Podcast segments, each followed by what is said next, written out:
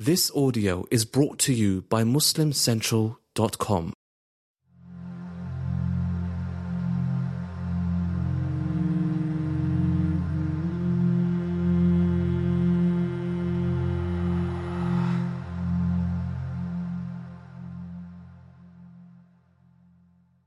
Then Allah subhanahu wa ta'ala says, إِذْ قَالَ رَبُّكَ لِلْمَلَائِكَةِ إِنِّي خَالِقٌ بَشَرٌ بشر مِنْ طِينٍ That I'm creating بَشَرًا مِنْ طِينٍ I'm creating uh, a human being that's made of dirt. فَإِذَا سَوَّيْتُهُ وَنَفَخْتُ فِيهِ مِنْ رُوحِي Once I complete him, once I proportion him, and I breathe into him of my spirit, فَقَعُوا لَهُ سَاجِدِينَ Then you should fall uh, in prostration to him. Now when Allah subhanahu wa ta'ala says, مِنْ رُوحِي from my spirit, this is a means of venerating the soul. It's not literal. It's not that we, we, we have the spirit of Allah subhanahu wa ta'ala inside of us. It's the same way that Allah subhanahu wa ta'ala calls the Kaaba Bayti, okay, or, or, you know, my house, or the or, or Naqatullah, the she camel of Allah subhanahu wa ta'ala in Surah Al-Shams. Allah subhanahu wa ta'ala venerates it uh, by saying, when I breathed into it, min ruhi, right? My spirit. But it's not obviously, again, the spirit of Allah subhanahu wa ta'ala, and we don't have any divine uh, nature inside of us. But the point here, and what's to be taken from this, which is very powerful, is that the body was worthless without the soul.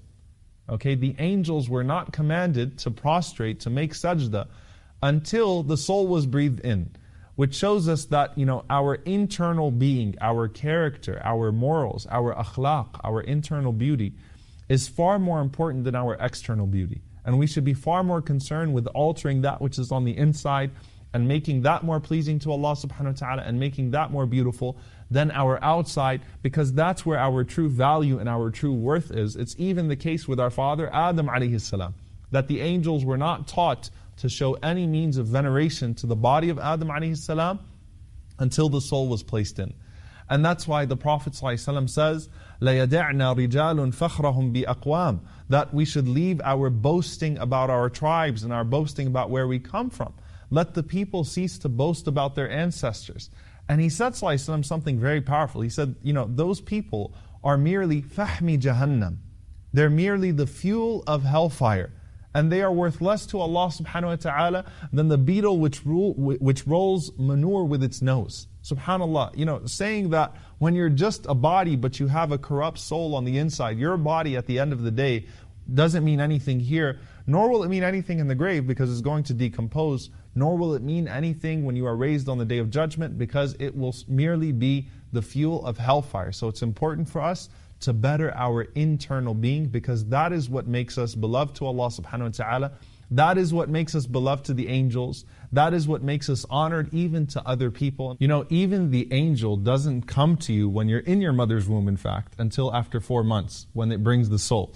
And so, subhanAllah, even if you were chemically to be able to remake the body and to, and, and to, and to recreate and clone, what are you going to do about the soul? You can't do anything about the soul. This is what makes us special as human beings. Now, when Allah subhanahu wa ta'ala placed the soul into Adam alayhi salam's body, something very beautiful happened. As the soul was breathed into the body of Adam alayhi salam, he sneezed, atasa. And when he sneezed, he said, Alhamdulillah. And the Prophet said, when Adam ﷺ said Alhamdulillah, so the first words spoken by man were, All praises be to Allah, Alhamdulillah. Allah subhanahu wa ta'ala responded and said, Yarhamuka Rabbuk. May your Lord have mercy on you. And so subhanAllah, you can imagine how powerful that is. That the first exchange between Allah subhanahu wa ta'ala and mankind is, Alhamdulillah, yarhamukallah. That, you know, you praise Allah subhanahu wa ta'ala and Allah says, may Allah have mercy on you. May your Lord have mercy on you. And that's why the Prophet said, in fact, that whenever you sneeze and you don't say Alhamdulillah, shaitan mocks you.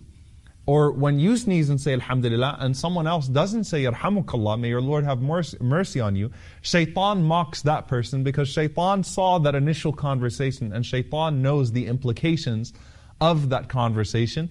And then as the soul continued to go into his body, Adam alayhi salam's eyes open and Adam alayhi salam sees Jannah.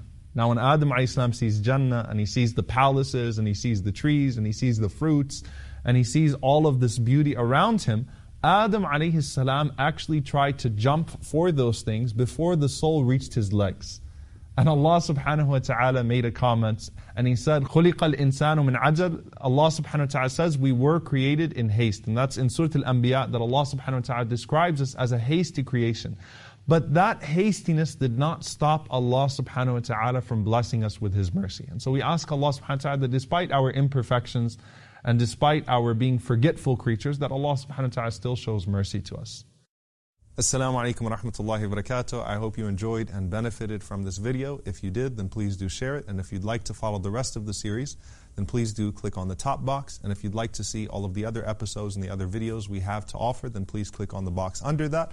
And don't forget to subscribe to the channel for more amazing content.